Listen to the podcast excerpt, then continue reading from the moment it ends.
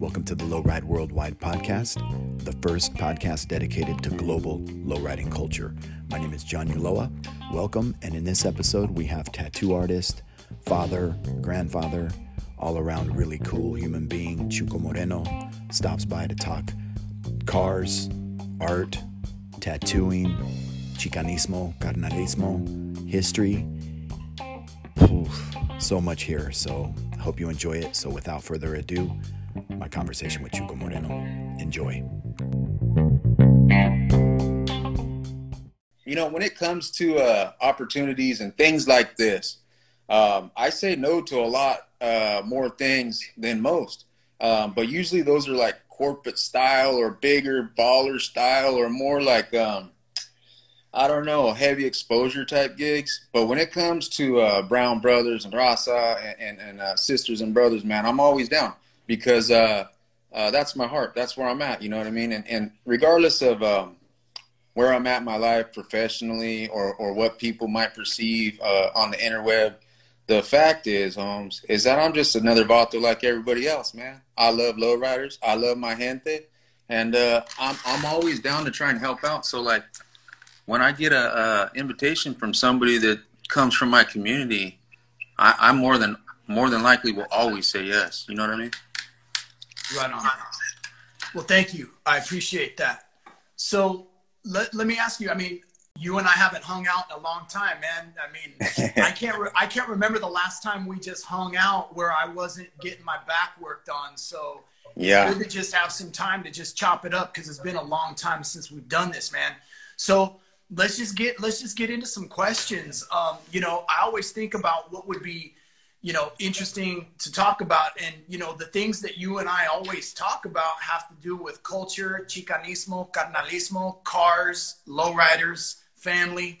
Um, so the way I see this going, man, is just you and I talking like we always talk, and there just happen to be people like you know, you know, checking it out. So, you know, the fact that you know this is May first, and you know, who better to kick off the beginning of May with than you? Um, so, Gracias. you know, this this is this is for all practical purposes and the real deal Cinco de Mayo weekend, man. So, Iman. you know, what is what does Cinco de Mayo mean to you within the scope of you know a Chicano man? Yeah, right on. So, uh, good question. So, for me, man, it's like um, I didn't grow up experiencing those types of uh, you know national holidays uh, like the outside world. Those are those are those are special days.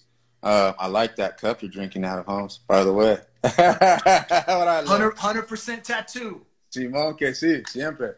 Uh, so, anyways, um, as I was saying, uh, those days have been special to me uh, since boyhood, and um, you know, it's not just a day to get all and, and you know and act foolish. It's um, it's a day of remembrance, you know what I mean, and, and a, a, homage of respect uh, needed paid. So I do enjoy myself. I do I do usually associate and uh, and I do fraternize and hang out with uh, my close pals and, and peers um, and in my inner circle. But um, I'm also in the back of my mind. Um, it's like Dia de los Muertos or, or, or, you know Dia de la Madre or, or some of these days that are like um, you know, they're globally recognized now uh, as like, hey, crack the bottle and let's get twisted, which is great. That's fine, Homes Each their own. Um, and I myself, I do. I have some pistos and I enjoy myself. I eat really good food. Um, and I hang out with the people that I care and love about. But uh, there is a deeper mean, meaning and sentiment behind those types of holidays. Uh, so for me, I always try and keep that in mind while I'm there hanging out with the fellas. Right on you know, we all got sidelined this year in a number of events, and I know that Chicano Park Day means a lot to you and your family. You know, we yes. would bump into each other down there. Mm-hmm. You know, um, talk to us about that, about not being able to partake in that this year, man.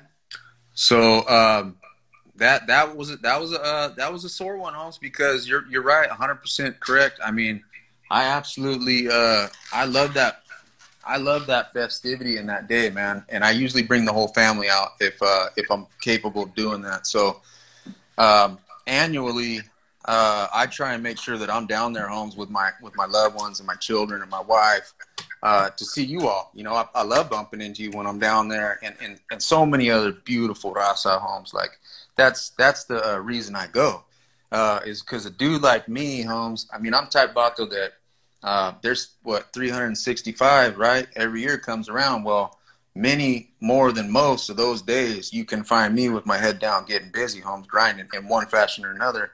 Um, so it's it's a real treat for me on days like that to roll out there, get cleaned up real nice, get the 53 shine homes, and uh, get my old lady under my right arm and cruise down there to SD. Um, and last year I actually missed it uh, because of uh, other obligations that I have. Um, I missed it because uh, you know we were uh, I was really heavy and uh, engaged in Honor Farm, and also I had just flown back from from Chicago. I had an art show days before the event, so I would have really had to pull off a magic trick, Holmes, to make it down there. I would have literally flew from like Chicago straight to SD, spent a few hours down there with you all, and then had to jump back on a plane and get back up here to finish uh, to finish doing what I was doing. So this year, I was really thirsty to go, Holmes. You know, I was really excited. Uh, Amber and I had talked a lot about it, and um, as you know, and people that are close to me, I go I go the day before and I always stay at the same hotel right there in the Barrio homes, right there in Logan. Uh, and the night before, you can catch me cruising around, uh, striking around with my woman homes and, and, a tall can of beer. And, and I go and I watch the blessing at night, and I myself uh, and Amber get blessed.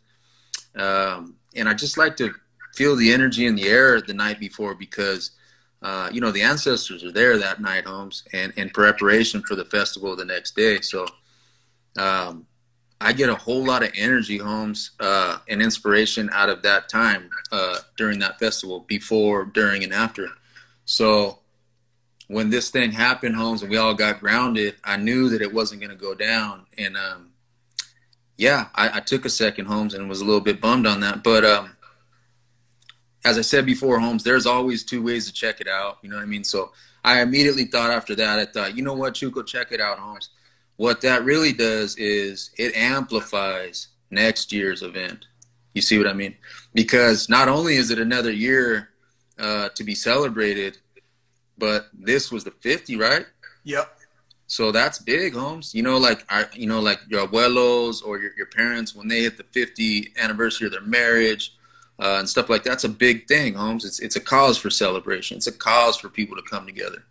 Uh, and so I kind of do believe in my heart that because of this uh, unique set of circumstances, that next year's turnout will probably be one of the greatest ones ever. Uh, and uh, look for me in the crowd, Holmes. I'll be there. Me and my clan. For sure.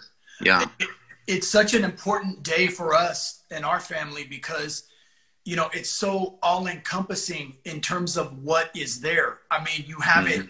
You know, the danza azteca, corridos. Mm-hmm mm-hmm. baile folklorico, mm-hmm. you know, the cars, the gente, yeah. families, children. Uh, you know, it's just it's all there, and it's such a beautiful vibe. You know, and there's no there's no BS. Everybody's cool and coming together in the spirit of Chicanismo, pride, and celebrating the park and the history associated with that park. Man, it's there's nothing like it, man. Nothing. You're right, Holmes. There is nothing like that. Um, the first time that I that I got to go, because I mean, since I was a youngster, I've been aware of that event and had never went. Uh, so the very first time that I actually did go down there uh, and experienced it, it blew my socks off, Holmes. It was real. It was a real thing that uh, to this day that I, I remember clearly, and um, it uh, it was like a real bucket list type thing, you know. And so when when I got to go down there and I got to see the music and the people, the food, the cars, the art, uh, and the brotherhood that was happening, you know, because historically that day, um, because of the unity and because of all the people who fought so hard to keep that part, uh, you know, and to keep it uh, sacred for what it was set up for, which was community and brotherhood and, and, and brown love and stuff like that, Holmes, is so important. um, you know, later on and in future years, um, it was one of those situations that was very rare and unique to where it didn't matter, say you didn't like this vato or that guy said something to you the other time when you drove by or whatever. All that got laid to rest on that day, Holmes, and it was a place to come and be Chicano. And to me, um, I, I, hold a real high uh, level of pride and, and, joy in being Chicano. Like I remember being a kid, Holmes, and in in uh, in realizing that I was Chicano and I was different than other other uh, cultures and ethnicities and I thought, man, Holmes. I remember one time I was sitting in juvenile hall. This is a real story. And I remember thinking to myself, uh, I'm watching these vatos come rolling through the hallway, a bunch of a bunch of brown brothers, young dudes. We were in a, a negative situation, but I remember thinking, man, Holmes, I, I I hit the lottery, bro. Like I'm I'm Chicano, man. Like you know, it's like Marvin Gaye speaking on on his people. I had that feeling of like, uh, nowhere near superiority or nothing like that. It was just like a grateful, uh, a gratitude and a real pride and, and happiness and saying, man, look at what I'm a part of, Holmes. The fabric, I'm, I'm, hey, Holmes, I'm a link in the chain, spoke in the, in the, in the wheel of such a long list of uh, just charismatic, gifted, artistic, strong people. I mean, our gente goes all the way back to pyramids, homes. You know, there's not a lot of people who can say that. See what I mean? You dig it? So yeah, man, and and you know it's interesting because it's it's a matter of, of outlook and how you have that pride instilled in you or not. You know, a lot of a lot of the kids that I deal with will come into my office, you know, at, at, at my job, and they'll say, "I suck at math." You know, like the brown kids, they'll say, "I suck at math," and I said, "What are you talking you about? You're genetically hardwired to be brilliant at mm. science." math, mm-hmm. architecture, geometry, astrology. Look at, look at, what our ancestors built. Are you mm-hmm. kidding me? Yeah. And that, but they've never thought of it like that. They just get stuck in this narrative of I can't, as opposed to look at what our ancestors have done and built and what my potential is as a person. You know. You know, I, I think that uh, you know, here's the thing, Holmes. Like, um, I've always played on my own handball court and, and kind of walked to my own my own beat, Holmes. So um, I think differently than a lot of heads. And, and uh, at a young age, I realized that, um, you know, the way that society's set up, uh, when I was young, Holmes, I had a lot of time to sit in a room and think. And I did. I did just that. I thought a lot about life, about my life, about other people, the roles they play in the building and the uh, continuity of community, you know what I'm saying? And the contribution that people do or don't bring to it. And so, um, I've always really just seen uh, a pretty clear, in my opinion, a pretty clear view, Holmes, of the way things are. And and it's like, again, uh, I felt really special and blessed, Holmes, that I was I was brown and I was standing on the shoulders of so many greats. And and uh, you know, it's like this, Holmes. You hit you hit the schoolyard in the classroom, uh, and then you go through, you know, uh, whatever else, maybe some religious uh, situations. And the, the the sad part is some sometimes and a lot more times than most at the end by the time you're 10 11 years old homes they there's a lot of stripping that goes on like stripping of integrity stripping of creativity stripping of like identity um, and not to get all wild on that subject but it's just the truth it's like everybody not just brown people homes every color every ethnicity if you're breathing air and you are of the human race, Holmes, you were born special and unique. The the trick is a to re to revisit and to remember that, and b to find out what specifically uh, why you were brought here and what it was you came to do. Uh, I say a lot, you know, uh, you know, get what you came for, Holmes, because every one of us, whether you realize it or not, you came here to do something, Holmes. And if you don't get it done, it's my belief that you're going to come back around again, Holmes, and again. And so uh, I've always kept an eye on that, you know, like what what was it? I knew early on that I was an artist, you know, and, and that's part of my life. Um, but I also, you know, I grew up in a single parent family and, and household, and, and uh, there was no father figure to speak of. So uh, when I became a father, it was immediately uh, apparent, it was obvious to me, Holmes, that part of the reason I came here was to learn to be a good father, a great father, the best I could be. uh, and to break that curse in my bloodline because, um, as in all families, you know, it's like whether it's genetically or or it's uh it's your environmental. Uh, there's a lot of things that get passed on to you, and you're not even aware of it. You know what I'm saying? You just come up and you, people tell you who you are for a lot of your life until you become man enough, or if you ever become strong enough or brave enough to stop and say, "Wait a minute." I, am going to figure out who I am. It's my job, Holmes. This is my right, my birthright to say who I am, what I believe in, and how I choose to believe in it. You dig? So it's like, I just think that, uh, you know, it's really important for people all over the world, especially brown people. You know, I advocate hard for young brown people. And when I get around them, homes, I try and grab their earlobe and be like, look, little brother, check this out.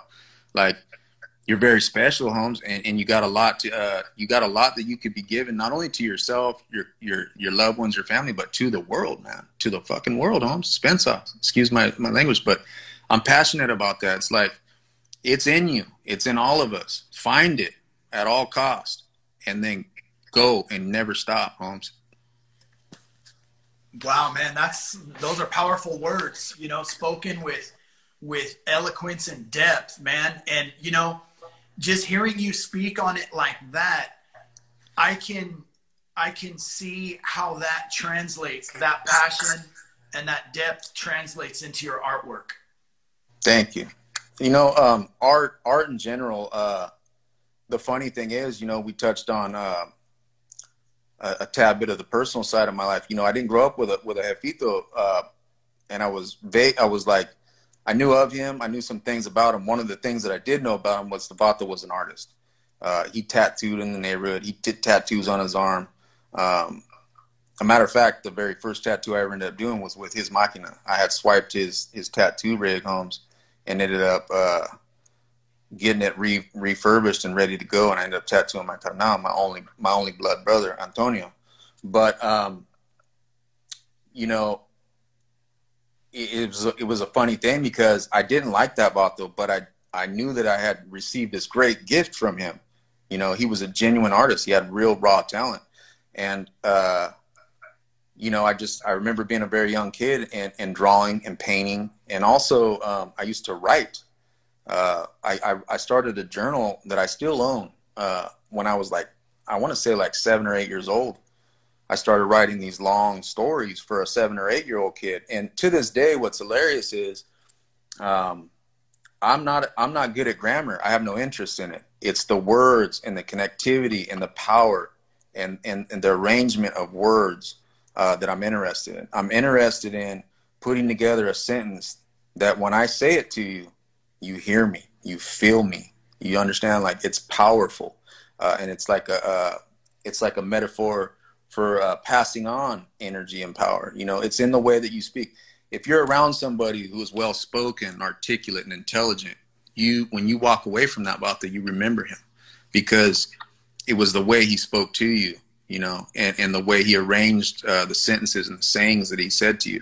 So that's another form of art, you know, and art travels through through all our veins who have that gift, uh, and it doesn't end with a pencil and paper, homes. You know, like um, there's many different forms of, of, art and, and when you have that that beautiful gift it usually pops up in, in many different ways than just the one you know you, today it's a it's a known thing like you see i watched uh, the other night me and my amber laying in the rack and i watched uh, uh, django uh, by quentin and i love that film you know what i mean and when i when you watch jamie holmes and, and you're aware like i remember watching jamie uh, you know on in living color you know, and I always back then I was a little kid, but I knew this Vato is serious, Holmes. He's got it for real. It's like he's naturally gifted, and and it's just uh, it's it's awesome to see somebody like that switch lanes uh, with with that kind of dignity intact. You know, not like uh, half step on on any side of the street. He like has that ability to really come and and just produce art in general. So. And you know what's funny about that is I had heard about that movie when it came out, you know, and, and my compadre was telling me, oh man, you got to see this movie. And I kind of blew it off just because, you know, there are many movies that I have to watch. And, and Isaac was telling me about it the other night. He was like, you have to check that movie out. And so I did, but, you know, it's like three hour movie. So I chunked it out. But yeah. but what was interesting about Jamie Foxx in Django is he's not playing a comedy, but you're talking about him being able to switch lanes. Even within that movie, he switches lanes. Oh yeah. And I was I was floored by his performance in that film. I mean, I don't want to turn this into like us, you know, Siskel and Ebert two thumbs up, Yeah. but I, I hear what you're John, saying. yeah.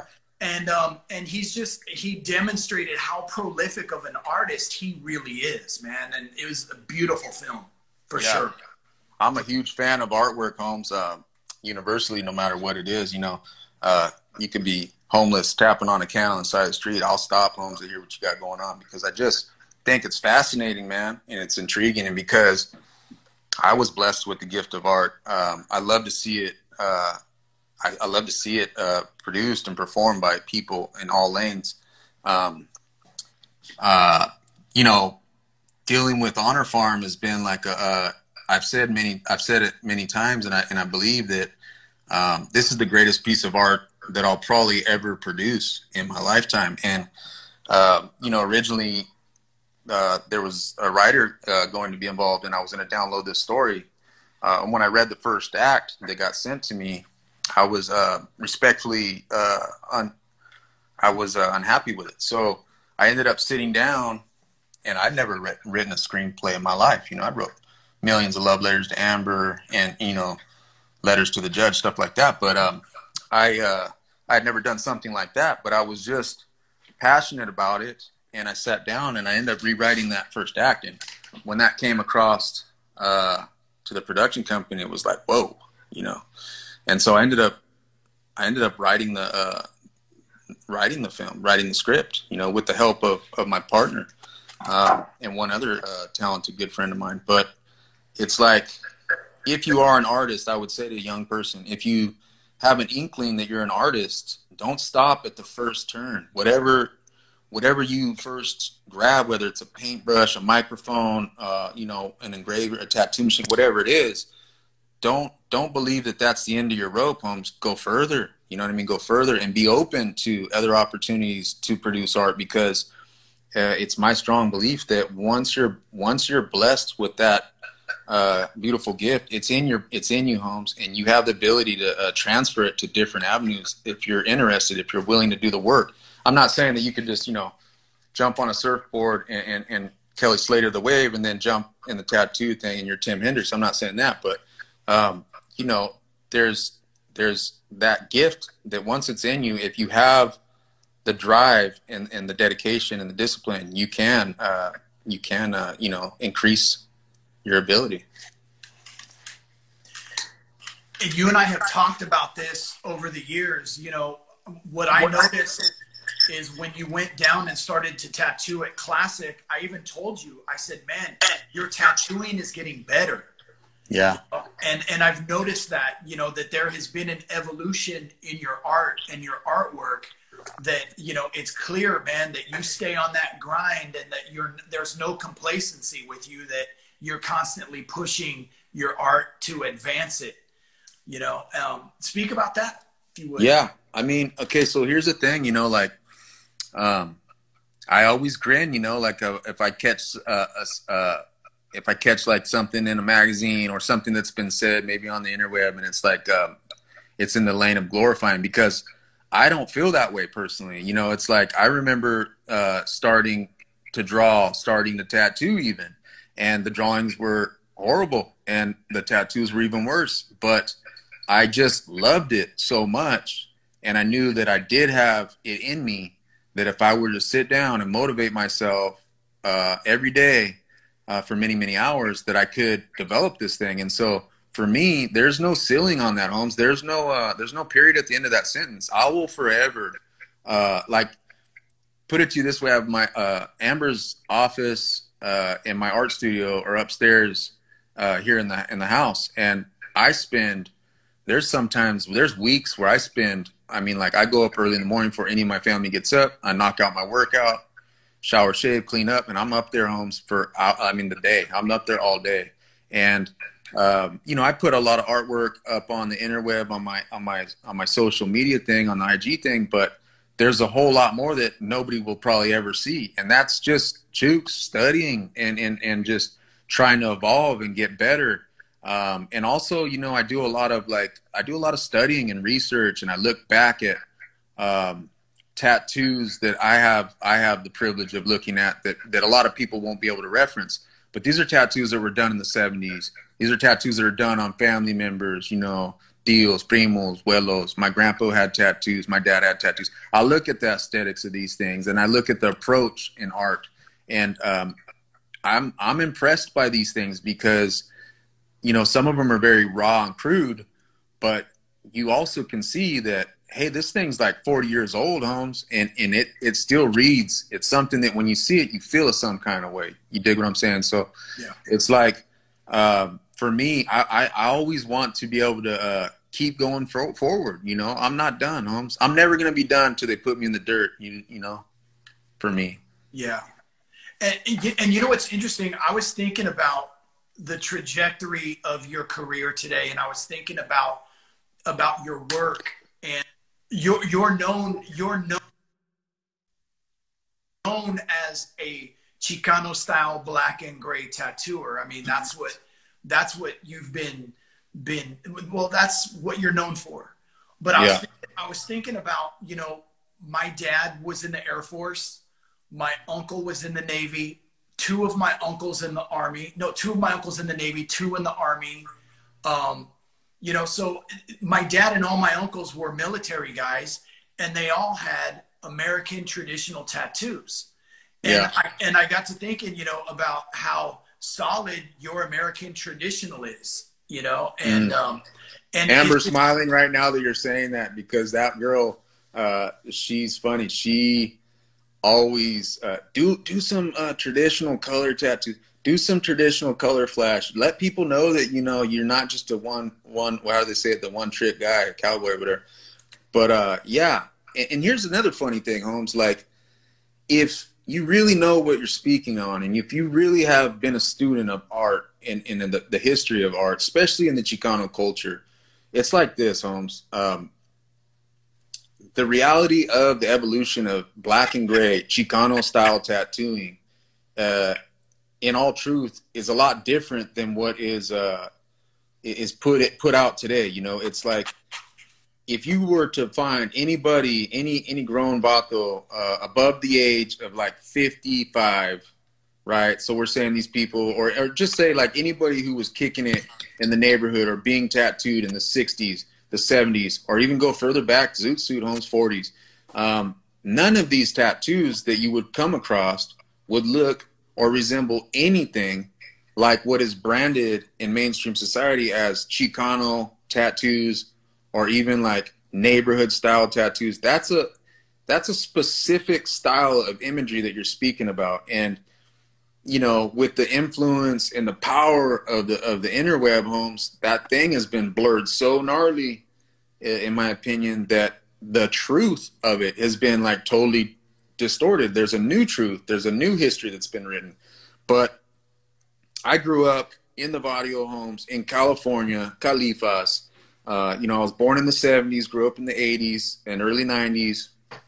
And I know what a neighborhood tattoo looks like because I myself wear a bunch of them. Uh, everybody in my bloodline uh, heavily, heavily tattooed with that style of tattooing, and um, you know, I was lucky to see that stuff being uh, put on, so I know like the procedure and the format and how that goes down. Um, and so, you know, it's like a lot of those tattoos were a lot bolder homes than we like to fantasize and believe. You know, none of those tats were done with like a a fairy a, a Tinkerbell fairy feather single ultra fine needle homes. Listen, the, the the fact is is that single needle, yes, single needle, one needle, right? But this is a guitar string that's being uh, uh, it's being like sharpened and fashioned on the on the ground or on on on a, on a cell floor it's it's it's sharp. It's gonna put a line, Holmes, but it was never uh, ultra fine line. It doesn't look at all your look at your deals or your anybody who's older than you, Holmes, and I guarantee you that those the line weight on those tattoos, it's heavy, and the shading, it's black and heavy, Holmes. You know, that that pepper, that salt and pepper, which now is like a, a more of a common mainstream uh, slogan. It's it's it's because of the function of the machine, because of the handmade ink, and because of where people were at artistically at that point in time.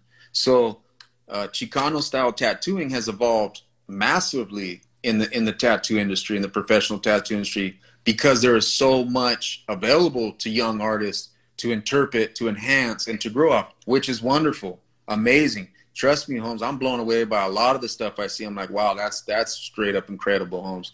Yeah. But me myself as a person, individual, Vato, I'm only really interested in producing things that are based in that same uh, swimming pool homes of old school neighborhood tats. So, I mean, uh, it's not for everyone, you know, and it's not commercialized, it's not glamorized. It's like uh, when I was growing up, there was vatos like Mo from from Stockton who put on badass tattoos. He, he covered a lot of my family. Uh, Lupio from Livas. He, you know, I have I wear tattoos from this vato. Um, so these dudes, what it was was these dudes were artists and they were good, and they put on tattoos. So you got them. You know what I'm saying? But nowadays it's like there's a lot of uh, there's a smorgasbord homes of options. So it's like most people are going to be drawn to the thing that looks the most like uh, a photograph or something they see on the interweb. You know what I mean? And that that intrigues them, that that entices them, and they want that on their body, which is wonderful. Everybody should wear what they whatever their heart desires. I'm a strong believer in that. But for me, and when somebody says, uh, you know, do you like Chicano style cholo or neighborhood style tattoos, I say, uh huh, hot dog, I do. Uh, but what I'm speaking about is usually something a whole lot different than what they are talking about. Um, and I and I I, uh, I, I would like for that uh, at some point to uh, people to realize there is a there's a difference. There's I would call it. I, I, mean, at this point, you could even call it traditional neighborhood style because it's based in that. Um, you know, a lot a lot of that stuff. There's Teen Angel uh, books that I own, the big prison books, homes, and there's pages in there that flat out have tiger heads that are like Sailor Jerry, heavy influence, Panther heads.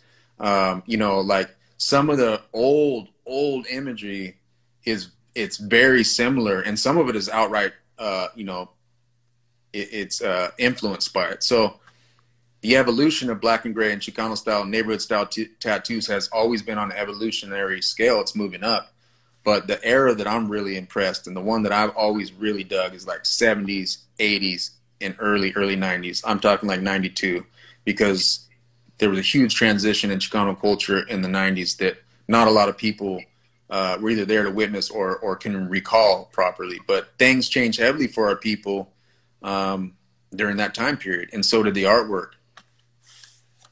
Yeah, I think that I think that what you're keying in on is interesting because you know having the opportunity to travel you know in these different lowrider scenes and seeing you know the aesthetics of how people dress and the tattoos that they wear and put on coming along for the ride literally um, i think that this what's been labeled as chicano style has to do more with imagery as opposed to the neighborhood style that you do and that you're talking about and that i have the privilege to wear from you. Right on yeah. Yeah, you know, like, and that that choice is, um, like I said earlier, that's a choice that, um, you know, it's available to everybody, and, and I mean, it comes with cars too. Homes like it's like this. Um, there's the three hundred thousand dollar lowrider bill that that we might see and be like, wow, that thing's incredible, Homes. I mean, there's not a thing on there that isn't like shine, polished, and primed, Homes. It's it's the real thing. But and it's an amazing ride, Holmes. You see that Ramflan, you're like, dang, homie, feeding me. Wow, congrats. But uh, you know, me personally, like I've always my first car was a 1968 Impala fastback. My Jefita helped me buy it, uh, and it cost three hundred dollars. And when I got it, it was a taxi yellow. Uh, and me and my homeboys, I had my whole body uh, help me sand it in the carport under my apartment, and we primered it down, you know, and um, and it, it went from there. You know, the car had a chain steering wheel when I got it. Uh, I threw on the white wall, the one inch white walls, you know, and, and uh, eventually uh, acquired uh, some Tru-Spokes. So for me, when I when even my 53, uh, when people see it in person, they're like, I, I, see in their eyes. It's funny because some people are wait, you know, you see it online and it's uh, it's it looks very the effects on the phone or whatever homes the the time of day you take the photos or whatever. It looks like it's a brand new paint job. This thing is like, you know, and it's not. You've been in my ride. You know what time it is. My my ride is a low rider, Holmes. Yeah but it's like uh, I drive that car everywhere. You, you yep. dig? Like my family's in there, my kids are in there. It's not something that uh, is untouchable or never sees the light of day. Um, but I totally, totally appreciate and understand the Vatos who spend a great deal of energy and passion and time and building something that is just for show, you know, because it has its place. And it's yep. the same thing with everything, Holmes, with tattoos, with art, with lowriders there's a spectrum there, you know, and it's just it's just personal preference, Holmes. It's what you're into. Uh, I myself, like like I keep repeating, I'm into the old school, man. You know, like um, I wish there was a pause button on time because I would have stayed right there in the 70s and 80s, man, and just chilled out, bro. You know what I mean? You know, it's it's interesting that you say that because I was talking to my wife about this the other day. That the 70s as a decade, that there was so much going on mm-hmm. whether it whether it was New York salsa, mm-hmm. funk music, yeah, rock, right. You know, there was just so much going on, man. There was so yeah. much culture, no matter what you were into, and I think that that decade, historically speaking, gets kind of lost. Yeah, you know, it's, it's like the '50s were happening in yeah. terms of post World War II. Then the '60s were the '60s, yeah, and then the '80s. Yeah. You know, the 70s is like kind of this weird lost decade, but culturally, man, there was just it was such a rich time. I mean, I, I was I was I was a uh, I was a kid, you know, to be to be to be fair. I was a kid, but um, I soaked up that vibe of the 70s leading into the early 80s and you know, I was a young kid sitting on the on the sidewalk and watching stuff go on in, in the early 80s just after the 70s. So the remnants and the style and the uh, just the way people interacted with each other. It was very still '70s based, you know. Like my Thea Aunt Gay, she's all the way '70s homegirl. Like when you speak to her, she's far out, man. You know what I mean? And she's just she's a cool chick. And just the way dudes, uh, there was like a uh, there was like a built-in charisma that came from that era, you know, and it got handed down and then slowly dissipated as time went on. But um, I feel like I inhaled a lot of that, man, and, and I was uh, exposed to a lot of it. And so when I think of a, a, a Vato, uh, whether it's his dress code, facial hair, the way he handles his hyena, uh, I'm looking back to that era, and, and I try and I and I try and hold on to the the memories and the the the people in my life that I had looked and admired at that time because um, I don't know, man, it was just a cool thing. And you know, car car car clubs and and and low ride building that was like uh, a hot era for that. You know, like a lot of people might not realize, but you know, there was like car shops, like Raza based car shops and owned car shops in all like Santa Ana, like everywhere, bro. San Ho, like you know, Sacramento, everywhere, homes across the state, and even the Southwest, real heavy. Like um, low riding was good and well homes at that time, and and um, a lot of the uh, older flicas and a lot of the older like uh, when people are really into like uh, representing that older vibe, a lot of that stuff is derived from around that time period, you know. And um, there was a lot, there was a strong unity at that time too, Holmes. You know, like in in in in the majority of the race there was. Um, so yeah, it was a special time, man, and I still feel I still feel um, drawn to that. For sure.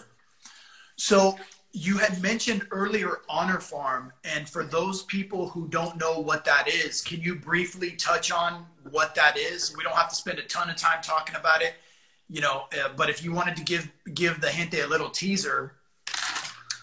Um, yeah. So technically, I'm probably not supposed to say a whole lot about that, and I haven't said anything public, you know. But um, I have been working on a film for over four years. Uh, and uh, it's a very special piece of art, man, that I've dedicated a, a lot of time to, and, uh, my family, you know, everybody involved, uh, and it's an ongoing process. Um, it, it's something that's uh, when I'm able to show, share that with with uh, the world homes, it's going to be a very uh, a very prideful, special time for me because uh, I put everything I got into this homes, and I and I I, I really look forward to uh, people who dig my artwork and, and, dig what I stand for to to be able to hear this story and uh, and and pull from it what I'm putting out there. You know. Right on. Well, we, I mean, I've no, I've had the privilege of being on the inside and knowing, and you know, seeing a couple clips, you know, um, and we look forward to it and can't wait for it to come out. So we'll just leave it there, man. That it will be greatly anticipated, I'm sure. Yeah, I mean, uh, for for the people who you know, like some people have caught wind and hit me up. It's like it's uh, you know because of the uh, production part of it and the promotion part of it. You know, there's contracts and there's like procedures involved in that. So you're not really supposed to be like just out and out talking about that, which I totally respect. And um, uh, but uh, believe me, Holmes, uh, if you're breathing air on the planet Earth, you won't be able to miss this thing, Holmes. Um, it, it, it, will be everywhere you can everywhere you can imagine. Right on. So one one of the viewers has a question here. Says, how do you guys feel about pinta style tattoos being done in Australia and Japan and all those places? Uh, you know, if I were to answer that, I'd say, you know, it's like, uh, I'd say that that's a, a carry-on sentence from uh, earlier in the conversation. It's like, you know, globally, uh, the Chicano culture um, and way of life, uh, in my opinion, was the last. Uh, it was the last true culture to be. Uh, I don't want to say exploited. Let's just say um, explored uh, to be to be positive about it. So, um, you know, you, there was the time period where they went through, you know, all the different races and all the other time periods and da and our thing has always been our thing, and it's it's a very like uh, it's a very close to chest. It's like a, a I don't know, man. It's it's it's uh it's a it was more of a it was a private thing. We kind of lived out our lives as you know, uh, skipping down the street to our own thing, and we were giddy and happy about that, joyful about it.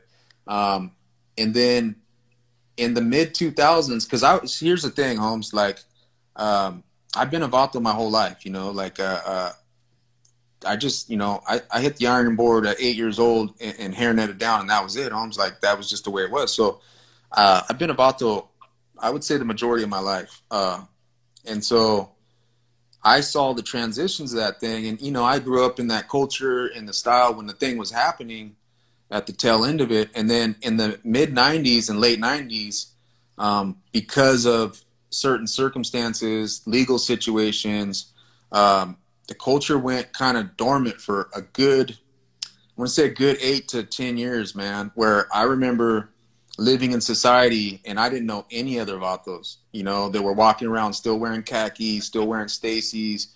And, um, society had matured and, and went forward with new fashions and ways of life. So uh, even when I first began my first tattoo gig, I remember soccer moms coming in to get a butterfly, and they were like, "What is he? Like, what do you? What the hell are you wearing? You know what I mean? This dude's wearing his pants up to his chest, looks like an old man, fifty year old man." And uh, and uh, then uh, there was just this small uh, kind of like flame I saw flickering around, you know, the state.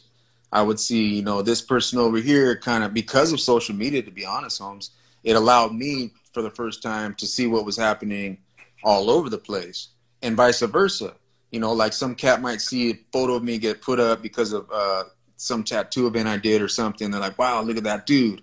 I had a Theo, man, that used to dress like that. And so the vato goes home, buys a pair of khakis, and here he goes, right? So this thing kind of restarted. Uh, and a lot of the older people who had laid it down or had, you know, uh, uh, started families and became professionals, I think that they got re uh, they got re-involved, man, and re-passionate about like, man, that was a beautiful time and a beautiful thing. And um, so it's been really cool to watch. So as far as tattooing goes, that spills out into that into that arena because now all of a sudden it's like you can't turn the page on this thing, Holmes, that we all hold in our hands without seeing something that is either directly based or heavily influenced in Chicano style culture, whether it's uh, art or or uh, uh, uh fashion nowadays. You know, because that's become like a trend. It's a fashion now, straight up, you know. And um, the style of tattooing and and all, all of these things are very um, it's very like uh, influential and it draws in a lot of interest from people from across the world. And I myself, you know, the first time I went to Europe uh, to London, I went with Demo, and um, I remember meeting people, and I'm talking about locals, and they had never seen a vato in their life ever.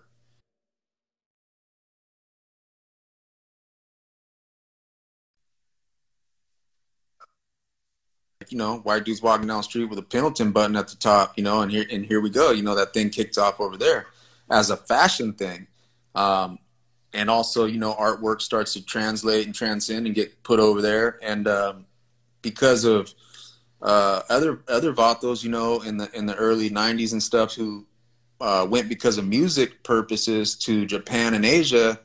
Uh, you know, Tune went over there and did his thing heavy, and so that influence gets brought over there and the seed gets dropped. So um, now that it's a global thing, people ask me that almost every time I get interviewed. I did an interview a few weeks back with a dude actually from London, and he had asked me that same question. I'm always asked that. And I understand when people ask me that question now that um, I'm supposed to be either upset or offended. And there was a time in the very beginning when that started to happen um, that I was kind of drawn back by only because of the fact that I felt like uh, if you were going to do that and make that choice, I thought that man, because I have so much respect and love for our culture, you ought to at least uh, look into the real roots of this thing before you just start slopping out something and calling it Chicano. You dig what I mean? Because to me, that's a really, really heavy label, home, something that I hold really high. And if you're gonna say on your social uh, Chicano style or I'm a Chicano style or whatever, it's like uh, what vatos do you know? You dig? Like, what, what, what tat? Do you have a tattoo for me?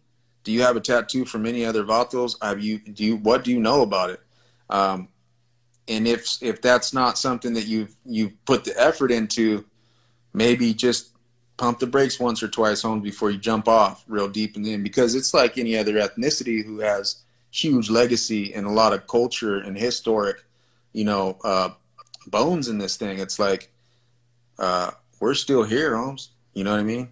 And, and, and I think that whether you're influenced or you're appreciative or you're uh, applying tattoos from any other ethnicity, like I have many friends who do Japanese, American, Japanese style influence tattooing, but they play heavy homage to the people who originated that artwork. You know what I mean? And uh, they understand like where that comes from and, and stuff like that. So I just think that whenever you step off into someone else's culture, like even me myself when I travel, I, I'm mindful of their they have their own culture and and it's I should respect that. You know what I mean? So that's my opinion. I think that that's fine, Holmes. You tap whatever you want to tap, uh, but but do a little homework, man, and, and, and maybe figure out like uh, uh, what what type of material you should be checking out, and, and, and just you know show some respect is all. Show a little class. You know when I when I when I travel to go to these events, um, I sometimes get asked to do lectures and workshops. And in the Q, and this always comes up in, in the Q and A. People ask, you know, people ask me about cultural appropriation, and what I tell them is, I say, look, you know, being, you know, the aesthetic, the the the clothes is only one superficial part of Chicano culture you know, you're talking about deep roots that go back thousands of years that have this incredible history and legacy, you know, and and uh, and a struggle in the United States. Mm-hmm. And just because you're putting on something that was internet inspired doesn't necessarily constitute Chicano culture. So it's a very, very delicate dance because you're talking about people's lives. You're talking about how people live, the struggles that have come with that, the classism, the racism, all of the shit that our people have had to endure historically, you know, and I think that people that are hating on it is because now people around the world, because of social media and the internet, are able to latch on to what to the fashion sensibilities of it. You know, so what I try to tell people is dress like you want to dress, express yourself how you want, you have that right. But just know that if you call it Chicano, man, uh, Cortez's and Dickies are only the tip of the iceberg. Yeah, I would go with that too, man. You know, but it's uh you know, like um humanity has evolved, you know, and there's no uh I guess where I'm going with the statement is like, you know, okay, so you, you, and I are similar age, so it's like, you know, growing up, Holmes, if, if you had khakis on the white tee and you weren't from that thing, that was a real problem. That was gonna get that was gonna be a problem right then and there, Holmes. There was no impersonating, no such thing as throwing on the uh the Saturday costume and going to kick it. You know, that's that that didn't happen. And I I'm glad those days are gone. I uh, because you know I, I'm a uh, I've, I've I've changed my view on things and I don't really dig violence, but um, it's it's it's like uh, you know it's like if I threw on an Indian headdress and went to go to a barbecue, people were like, "What the hell are you doing, Choops?" You know what I mean? Right, right. It would be kind of it would be like you know it'd be ridiculous. Um, so when I first started seeing that people were doing that type of stuff, I felt kind of similar. That I was like, "Whoa, that's crazy, Holmes," you know.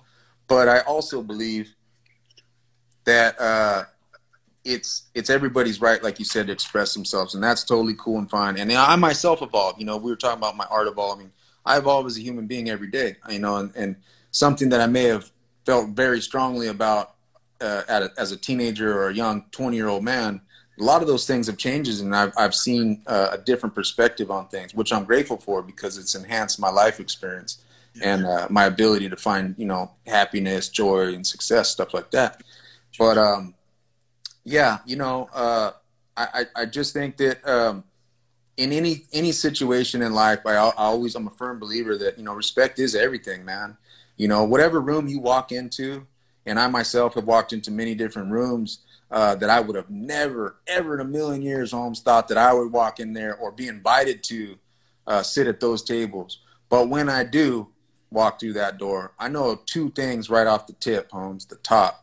Number one, I am who I am, and, and, and I and I and I, I know who I am and where I come from. And the other thing is, is that I, I respect people, and I and I want to uh, I want to always be uh, looked at as a respectful gentleman. You know what I mean? So it doesn't matter what situation you find yourself in life. A good footnote to just about anything that you get yourself uh, entangled in or involved in is just show respect and a little bit of class, Holmes, and you, will go, you'll be fine. You'll be just fine. One hundred percent. You know, I don't think I ever told you this story, but when I was in Japan, I had the opportunity to cruise with this guy. Had a beautiful Monte Carlo. I mean, the, the, the name of the car is called Heartbreak Shot and the owner is this, this guy named Shun from Confianza Car Club. And a couple years after after the show, um, he posted that the car was for sale. And so I hit him up on on the DM and I said, "You're, you're selling your car? How, why are you selling your car? Because I mean, the car was a show quality car that he was driving." Yeah. And he said, "You know," he said, "I love Chicano culture so much that I signed up for a study abroad, Japan to Mexico. I'm going to go study archaeology in Mexico. I'm going to do this intensive Spanish course for a year, and I'm selling my car to do it. That's how much I love it.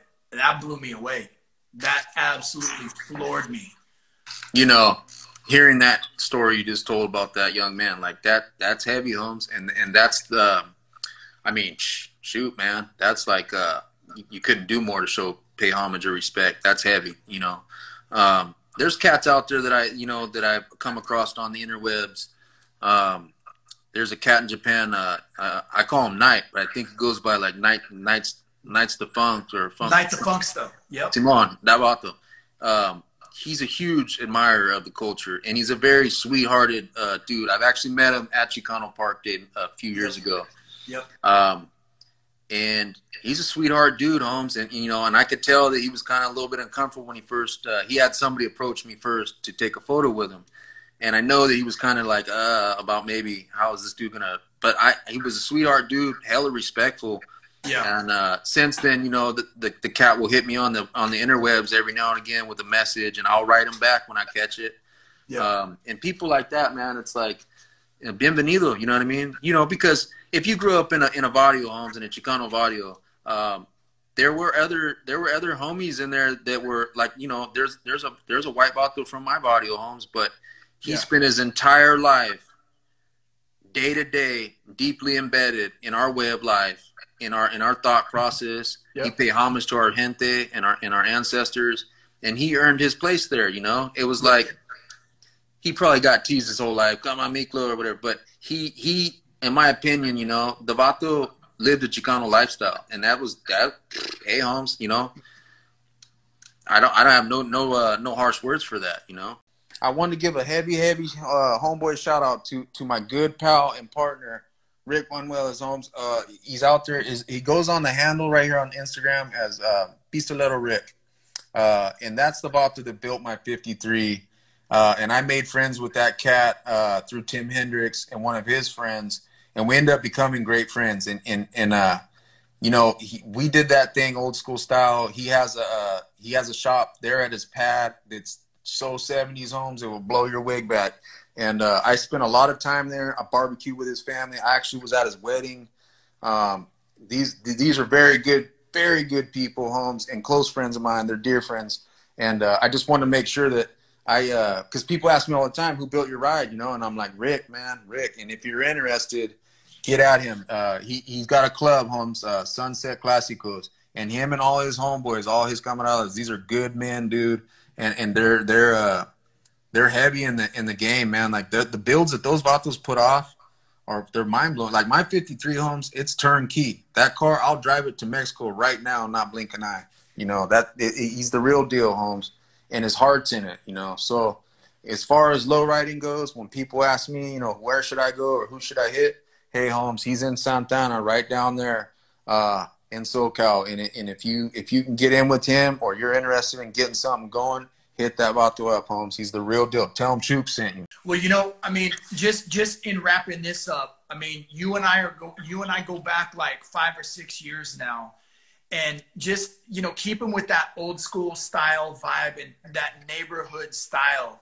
You know, I want everybody to know that you know I was looking to get my prayer hands done, my clappers, these right here, and I was at the Bay Area Tattoo Convention, and I kept circling around, circling around, and every booth had that reference up there.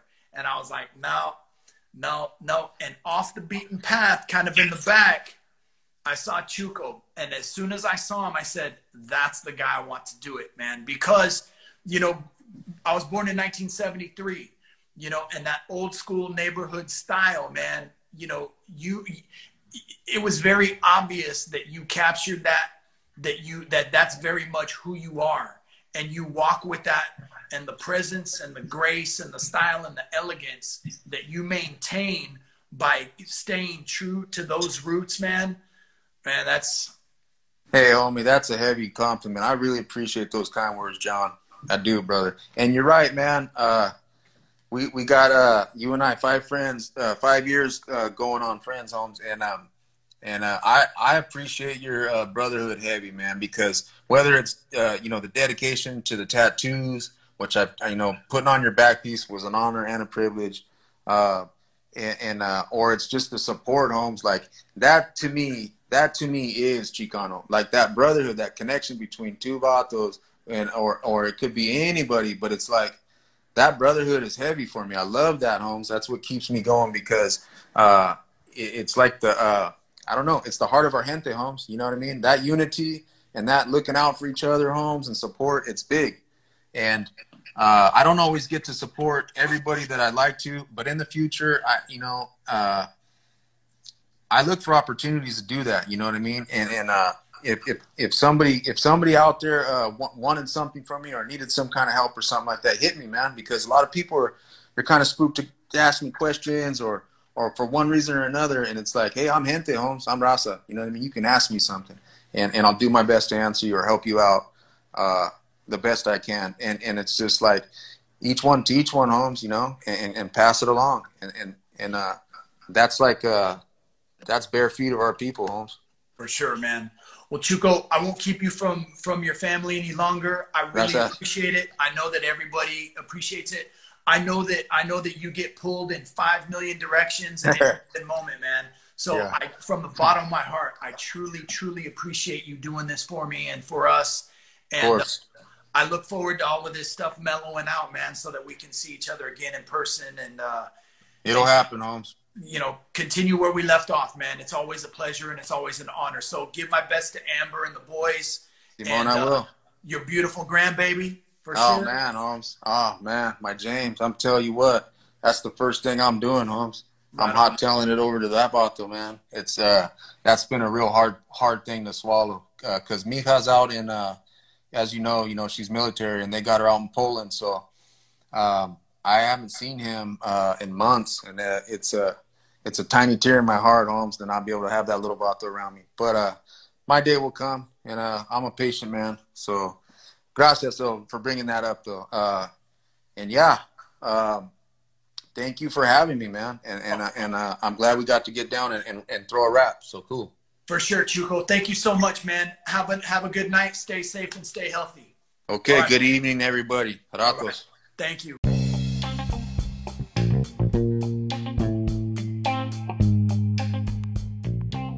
Thanks for tuning in, everybody. I'm John Uloa, and this has been the Lowride Worldwide podcast. We hope you enjoyed that conversation with Chuco. It was a good one. We recorded that one a while back, and um, it holds up. There's so much good content in there. Anyway, stay safe. Have a great day. Thanks for tuning in. By all means, feel free to share on all your social media outlets with your family, your friends, strangers on the street, whomever. It's all good. Thanks, and we'll see you next time.